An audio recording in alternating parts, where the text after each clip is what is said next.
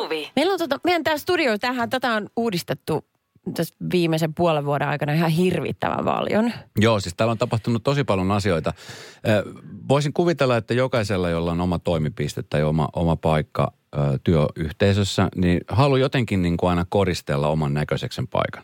Jossain paikassa on sallittu, jossain paikassa on niin kuin täyskielto, että mitä ylimääräistä ei saa olla. Niin. No meillä on nyt tää silleen visuaalisesti ihan tää on tällaista punavalkoista, niin kuin Radio Novan väreihin kuuluu. Sitten on aika paljon näitä viherkasveja. Ja noin. Se, mikä tässä on nyt uutuutena, on, että tänne on tullut studioon tallentavat kamerat. Eli aina kun me puhutaan, ne kamerat käynnistyy automaattisesti ja kuvaa meitä. Tarkoituksena se, että sitten jossain kohtaa niin yskästää videoita pihalla, jos ja kun välillä tapahtuu jotain hauskaa, että ihan todistetusti on ollut kivaa. Niin, tai sitten esimerkiksi kun tulee jotain vieraita, niin sitten on kiva katsoa esimerkiksi somen kautta niitä videoita, että ei ole turvallisuussyyn takia. Joo, ihan vaan niin kuin viihtyvyyden. Näin on valvontakamereita. Joo, ei ole. Olisi voinut olla silleenkin, mutta ei. Mutta se, mikä tässä on vähän haastavaa, on ollut se, että kun meillä on tällaiset niin kuin pyörätuoli, mikä tämän nimi on, tai tämmöinen toimistotuoli, missä on pyörätalla, niin, ja näillä pystyy veivaamaan tässä eestään, niin sitä jossain kohtaa saat niin kuin siinä kameran kuvakulmassa. Välillä aika usein ne on siitä ohi. Ja tämän takia niin esimerkiksi tähän mun tuolin sekä oikealle että vasemmalle puolelle niin vedettiin tuohon lattiaan niin tuollaiset oranssinväriset teipit.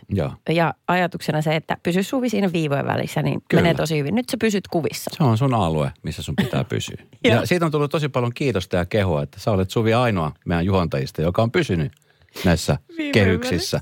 Niin kyllä. Et Minna Kuukahan normaalisti istuu siinä aamuisin. Ja vierat istuu väillä siinä, mutta sä oot se, joka on niin kuin pysynyt siinä. Mulla on taas ongelmana se, että mä aina lyhistyn, kun mä tulen tähän tuoliin istumaan, niin mä aina jotenkin valahdan sinne. Mä otan semmoisen rennon asennon, niin kuin nytkin. Ja sitten sus näkyy kulmakarvat. Sus näkyy kulmakarvat, ja se ei ole koskaan hyväksi näissä videotilanteissa. Ei niin, mutta kun mä sain tästä siis teille oikein erikseen palautteesta, ja moneen kertaan mulle sanottiin, että sä oot siis tosi hyvä tossa, että sä pystyt pysymään noiden kahden teipin välissä. Niin sitten mulla aluksi oli kiva. Joo. Mutta sitten mulla alkoi tulla pikkuhiljaa sellainen olo, että hetkinen, että kuitenkin mun työnkuvaan kuuluu pari muutakin juttua kuin pysyä kahden teipin välissä. Että onko mä niinku missään muussa sit edes kelpo? No ei, kun tämä keskusteluhan, siis jatkui tästä.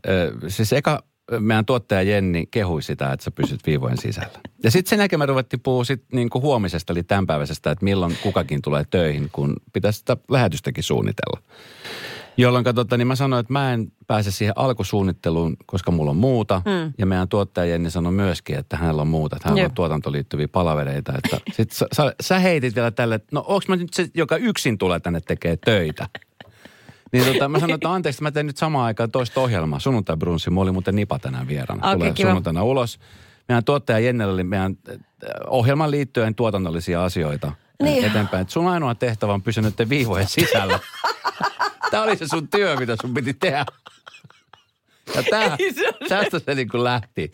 Se on se, mitä multa odotetaan, toivotaan ja siitä mulle maksetaan. Kyllä. Että mun tuoli pysyy kahden teipin välissä. Kyllä. Ja me otetaan siitä video ja kuva tonne someen. Näette, että ei se helppoa ole Suvillakaan. Kaikilla osa-alueemme. Mä niin toivon, että 12 vuotta radioissa sitä kykenisi johonkin muuhunkin, mutta... Pikku hiljaa, askel kerralla. Radio Novan iltapäivä. Esko ja Suvi. Kaverin puolesta kyselen. No kato, Hanna kirjoittaa, että Anoppini on tulossa meille yökylään miehensä kanssa ja kävimme keskustelua oman äitini kanssa siitä, missä he nukkuvat vierailun ajan. Ja. Ihmettelin äitini kysymystä ja vastasin hämmentyneenä, että vierashuoneessa ilmapatjalla. Äitini oli järkyttynyt, yleisö hiljaa. Äitini oli järkyttynyt ja sanoi, että vieraalle tarjotaan automaattisesti oma sänky ja itse nukutaan vierashuoneessa. En ole kuulemma lainkaan vieraskorea. Mitä te olette mieltä? Tuleeko vieraalle tarjota oma sänky?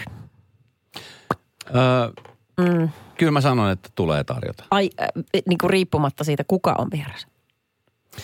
Et nyt puhuta Anopista tai omasta äidistä. Et sit jos on joku, tiedätkö, kaveri, niin kyllä sä nukut siellä sohvalla. Niin, eks niin?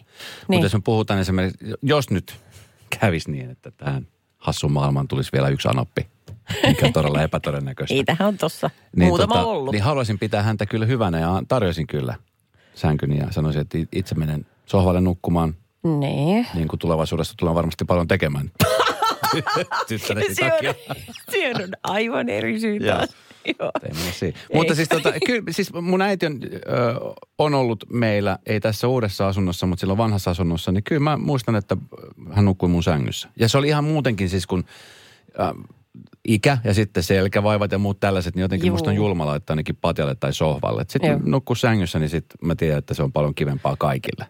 Tiedätkö, kun mä ehdottaisin tota mun äidille, mä tiedän, että siitä tulee semmoinen niin kuin kaikille tosi vaivaannuttava tilanne, jossa käydään pitkään sellaista vääntöä. Jossa se menee niin, että mä sanon, että äiti, mä laitan sulle nyt petasin mun sänkyyn puhtaat lakanat, meet sinne nukkuu. En missään tapauksessa, en mene. Minä menen tuonne lattialle, et mene sinne, että mä laitan ne irtopatjat mulle. Mä nukun siellä. Ei missään tapauksessa. Ja minulla ei mitään puhtaita lakanoita, minulla on omat lakanat mukana. Minä en halua tehdä pyykkiä, olla kellekään vaivaksi. Ja sitten tätä jatkuu. Ja ehkä puolen tunnin päästä me on väännetty tarpeeksi ja sitten hän nukkuu joka tapauksessa siellä irtapatjalla. Okei. Okay. Se on tosi siis, raskasta. Se on raskasta, mutta sitten kumminkin toikin pitää käydä toi prosessi. Kun hän ei pysty vastaanottamaan niin, muuten, se on kuin liikaa. Kyllä, ja sitten hän on tyytyväinen siihen, että okei, päädyttiin hänen valitsemaan ratkaisuun. Niin. Mutta mitä mieltä te olette? Ja varsinkin siis, kun puhutaan niin kuin anopista.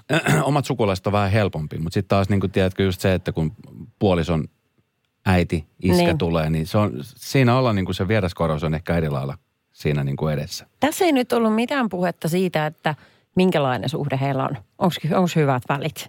Niin, ja onko kuinka tuore suhde, vai onko täällä niin kuin vuosia kestänyt? Sekin vaikuttaa tosi paljon. Kun sitten taas tiedätkö, joidenkin kauan ei tarvitse edes käydä semmoista keskustelua. Että se on silleen, että hei, me mennään hotelliin. Fine. Niin, vaikka tolleenkin. Niin. Mutta sitten on just se, että jos eka kerta on kylässä. Niin kyllä mä siis oman sänkyni tarjoisin. Ja laittaisin suklaan siihen tyynyn päälle. Ai, joo. Sanoisin, että tällaista tää on aina. Tervetuloa Anoppi ja Piukko. Oletko itse yhtä imällä kuin Eerikäinen? Sillä rakastanhan teitä. Ai kauhe. Koska me ollaan kohta perhe. Just näin. Suurta perhettä. Just näin. Radio Novan iltapäivä. Esko ja Suvi. No niin, täältähän tulee sitten viestiä tähän KPK-kyssäriin. Eli homman nimi on se... Kun omat appivanhemmat tulee kylään, tai toinen heistä, laitanko heidät nukkumaan talon omistajien sänkyyn vai sohvalle tai ilmapatjalle tai ihan mihin vaan muualle. 0806000. Mika, terve. Meillä Anoppi nukkuu ihan omassa kodissa ja omassa sängyssä. Kiitos Mika siitä. Se ei jättänyt mitään epäselvää. Täältä tulee seuraava. Siis ei missään nimessä. Minun sänky on minun sänky ja sinne ei muiden hajuja tule. Hajuja, selvä. Haisevat appivanhemmat. Veks. Hei, mä halusin sellaisen vielä sanoa, että täältä itse asiassa Anoppi itse. Ei tämän henkilön, vaan niin kuin yleisesti.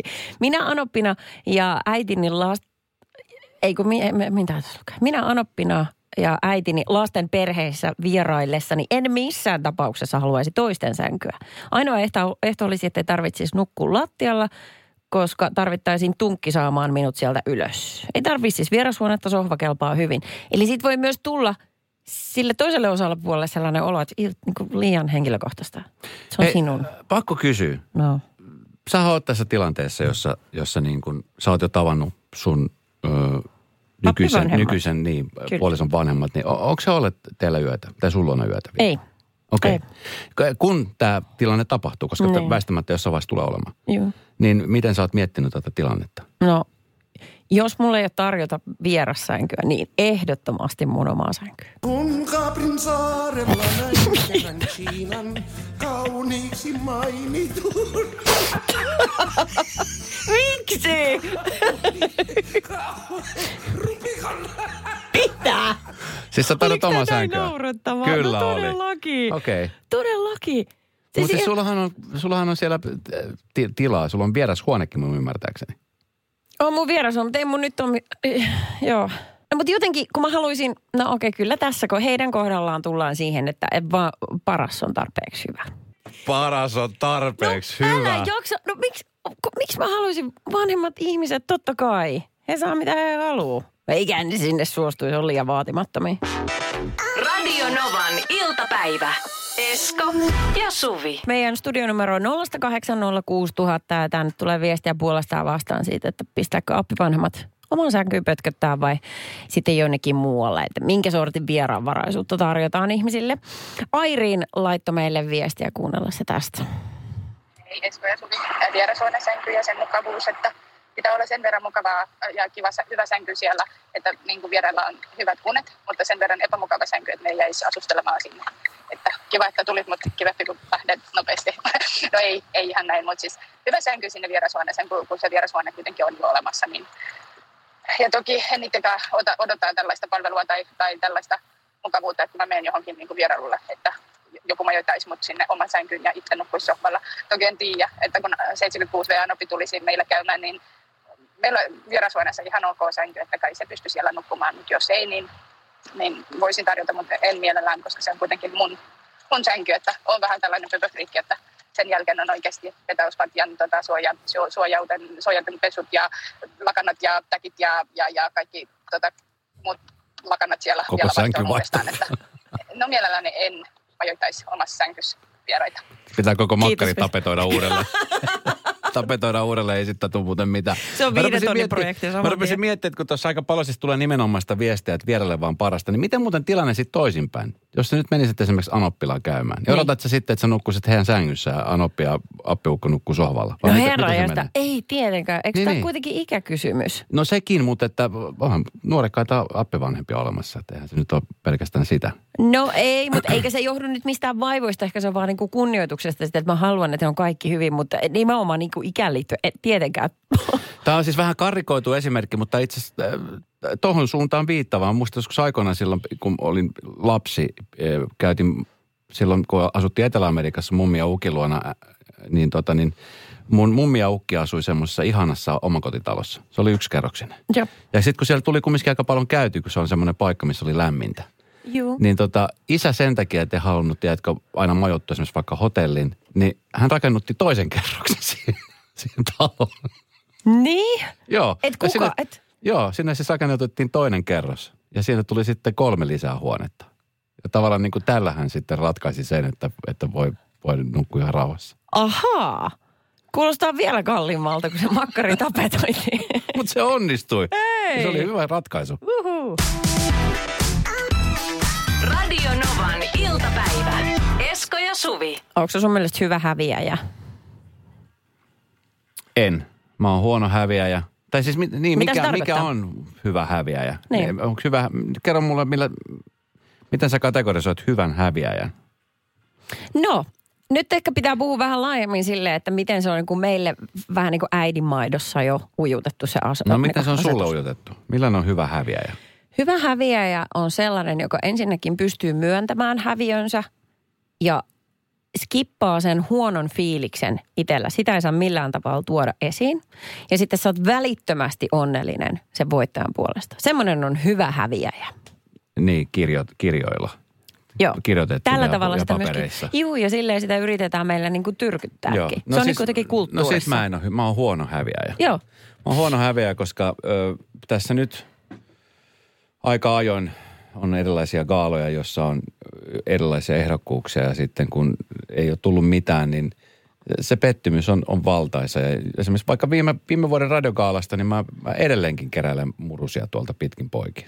Mä en ole edelleenkään hyväksynyt sitä. Ei, saisitko sä nyt kerättyä niin kuin uusi gaala odottaa ovella? No kun se tulee kiire, mutta siis silloin kun mä olen iloinen ja onnellinen, pyrin olemaan ja näyttämään sen. Silloin kun mä olen vihainen, se myöskin näkyy. Ja sitten kun mä oon pettynyt, niin sitten se myöskin näkyy. Siinä mielessä mä oon hyvä häviäjä, että esimerkkinä tuommoisissa gaaloissa, jos joku voittaa jotain, niin kyllä totta kai mä käyn onnittelemassa. Mm. Mutta kyllä mä siis niin kuin, jos mä oon pettynyt, niin kyllä se myöskin siis saa näkyäkin. Niin, eikö niin? Sen pitäisi voida näkyä. Ja tämmöistä keskustelua, että musta oli hemmetin hyvä artikkeli, mikä oli Hjallis Harkimosta Hesarissa. Koska siis mun mielestä se kuuluu siihen prosessiin. Totta kai se kuuluu. Että se voisi kipata yhtä vaihetta. Niin, ja sitten se on kumminkin olennainen asia. Se on se, mikä tavallaan niin kuin, mikä niin kuin rakentuu, että jos sä oot niin kuin odottanut ja toivonut ja tehnyt työtä sen voiton eteen, ja sitten se yhtäkkiä menee sulta edestäpäin. Niin jos sä et kokisi mitään pettymyksen tunnetta siitä, niin mun mielestä se on niin kuin, Se ei ollut merkityksellistä. Se ei ollut merkityksellistä. Silloin. Just näin. Just. Ja Hjallis Harkimasta otettiin siis tuossa vaalivalvojaisissa tällainen kuva, missä hän kumppaninsa kanssa istuu sohvalla ja on tullut tieto, että ei toiselle kierrokselle ole mahdollisuutta. Ja hänen ilme on hyvin, hyvin pettynyt. Ja tässä niin kuin nyt toimittaja kirjoittaakin, että jotenkin suomalaisessa kulttuurissa me ei olla totuttu niin kuin julkisuudessa semmoiseen nyreyteen, joka paistaa kilometrin päähän, pettymykseen, jota ei korulauseilla peitellä. On sääli, että meidät on opetettu piilottamaan spontaanit, eritoten kielteiset reaktiomme. Että äidin maitoon on uutettu, että vaikka miten harmittaa, niin pitää sinnitellä viivasuisena vahanukkena. Ja missään nimessä älä itke. Ja jos päästä tärräpäitä suustas, niin siitähän tulee katastrofi ja hirvittävä kohu. Et muistatko silloin, kun Kääriä jäi kakkoseksi Euroviisuissa? Muistan. Hänhän sanoi itse itseään huonoksi häviäjäksi, siksi koska häntä otti niin paljon pannuun, että ihmiset näki sen hänestä. Ja kyllä, se oli hänen mielestä huono häviäjä. Eihän se sillä niin tavalla mielestä, ole. Hänen mielestä. Mm. Niin siinä kohtaa ihmiset ymmärsivät. Mä muistan joskus aikoinaan, kun asioita voittoja voi juhlistaa tyylillä tai sitten tyylittömästi. Ja sitten häviöitä voi juhlistaa tai voi ottaa niin kuin vastaan tyylillä tai hyvin tyylittömästi. Mä muistan ikuisesti tämmöisen MTV Music Awards -gaalan, taisi olla jossain päin Eurooppaa, niin se oli tilanne, jossa Kanye West, tunnettu musiikkialan tekijä, muotisuunnittelija, vähän semmoinen, ollut aika paljon otsikossa viime aikoina. Niin hän oli ehdolla ja hän hävisi palkinnon. Joo. Ja hän käveli lavalle silloin, kun voittaja piti puheen. Ja keskeytti puheen ja sanoi, että anteeksi, mulla on pakko keskeyttää. Ja siinä, se on musta niinku surkea häviäjä. Joo, just näin. Joo. Huonoksi häviäjäksi muuttuu silloin, jos alkaa syytellä muita tai hirttäytyy pettymykseen kiinni. Mun mielestä on hienosti täällä toimittajat kirjoitettu tässä jutussa. Mutta että...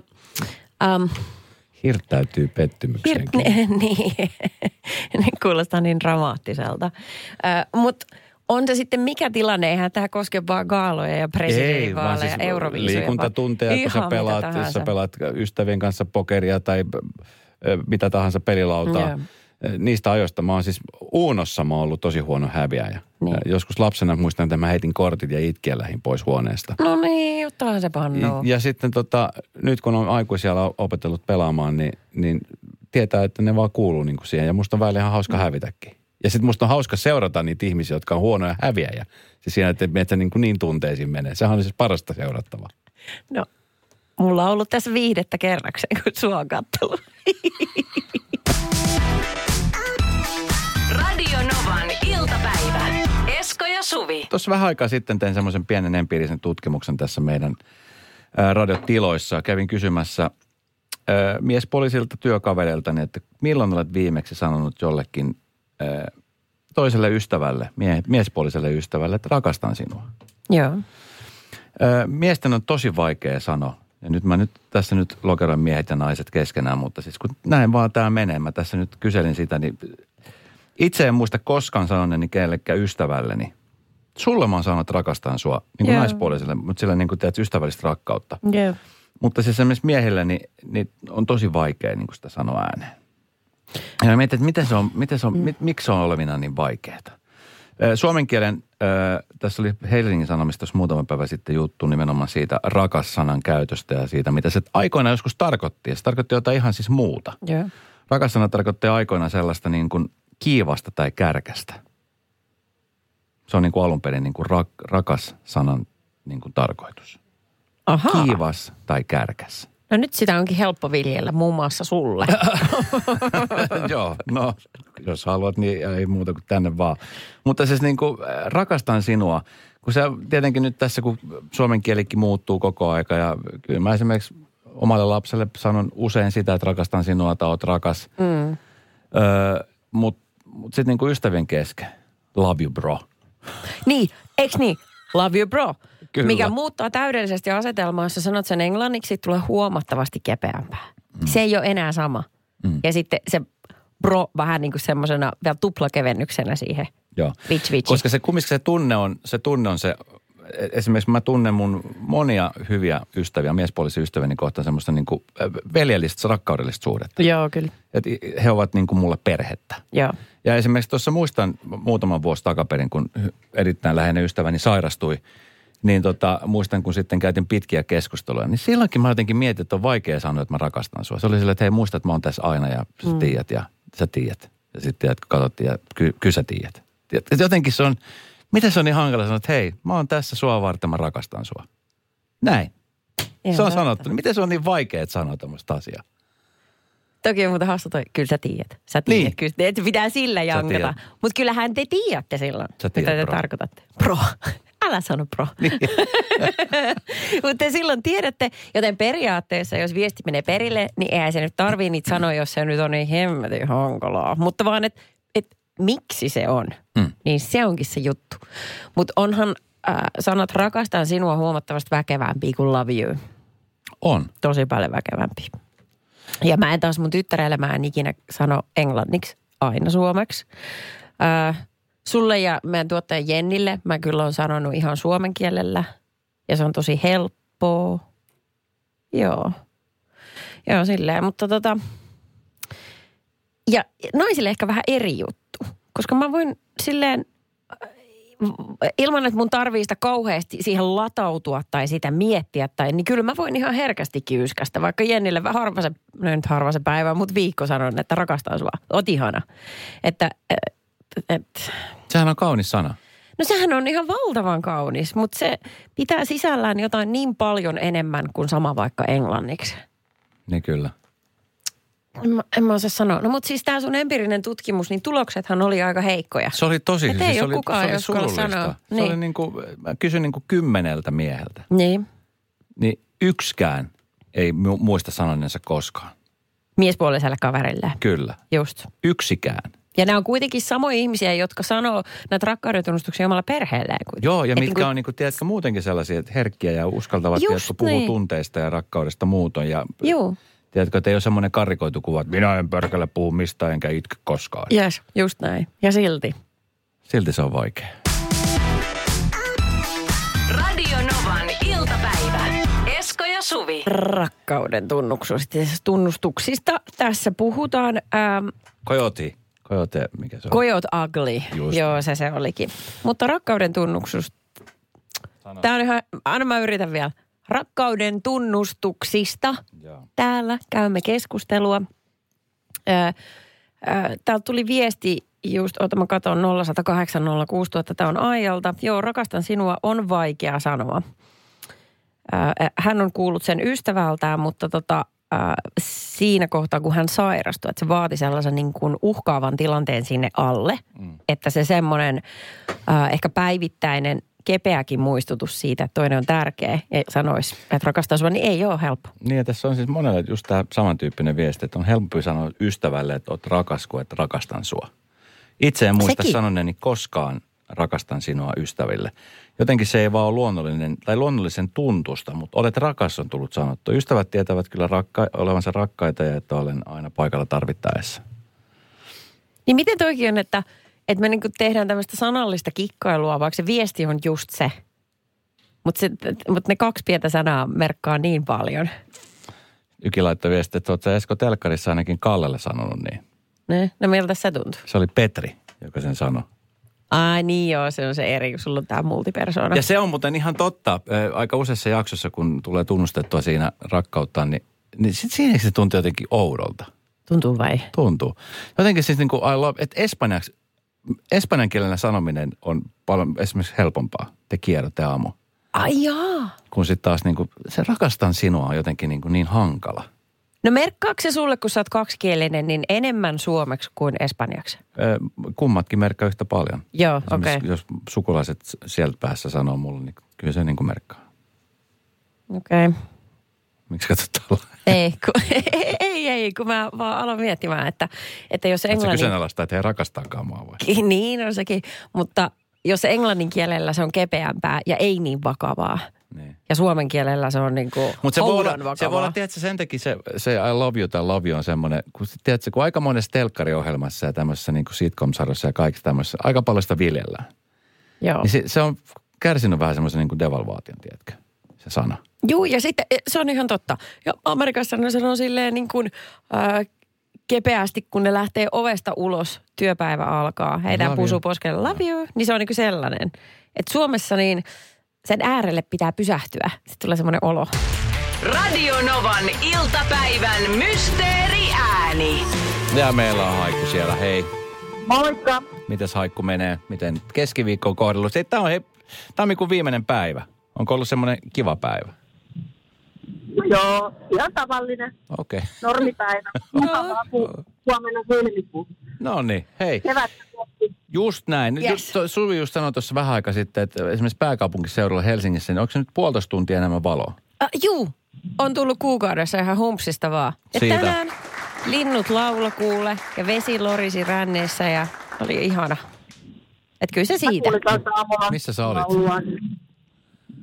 Ai, mitä Haiku sanoit? Että mäkin kuulin aamulla linnun laulua, kun lähdin kotoa.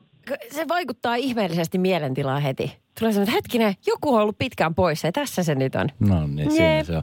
Hei, joku on ollut suhteellisen pitkään poissa, nimittäin meidän mysteeri ääni. Potissa 140. Eikö se niin ollut tuottaja Jenni? On, kyllähän sanoo kyllä. Muutama väärä veikattu vastaus siellä on listassa. Haikku, se meidän ääni, niin se kuulostaa tältä. Kuuntele. Mä laitan sulle uudestaan, kun sieltä sun taustalta kuuluu niin paljon muita ääniä, että mun tekisi mieli arvuutella niitä. Mut siitä ei saa rahaa. Oota, mä laitan tästä. Kuuntele. Noin. No niin. Voidaan pelata peliä myös toisinpäin, mutta jos sä kerrot ensin meille, että on meidän ääni. Joo. Kerro, missä Haiku on. No niin. Joo. Mä veikkaan, että ääni tulee siitä, kun hiirtä klikataan. Hiiren klikkaus. Hiiren klikkaus. Hiiren klikkaus on Haikku väärä. Juu. Ei voi mitään. Kiitos, kun soitit. Ihanaa, kun osallistuit. Oota, meillä on vielä leikki kesken. Ei me nyt. Missä Haiku on? Me ei edes oikeasti ehitä, kun okay. Tulossa uutisia ja kaikkea. Okei, joo, totta. Ensi kerralla sitten. Mutta Haiku, kiitos, kun soitit. Kiitos. Mukava päivän jatkoa. Kiitos. Moi. Radio Novan iltapäivä. Esko ja Suvi. Jälleen huomenna kello 14.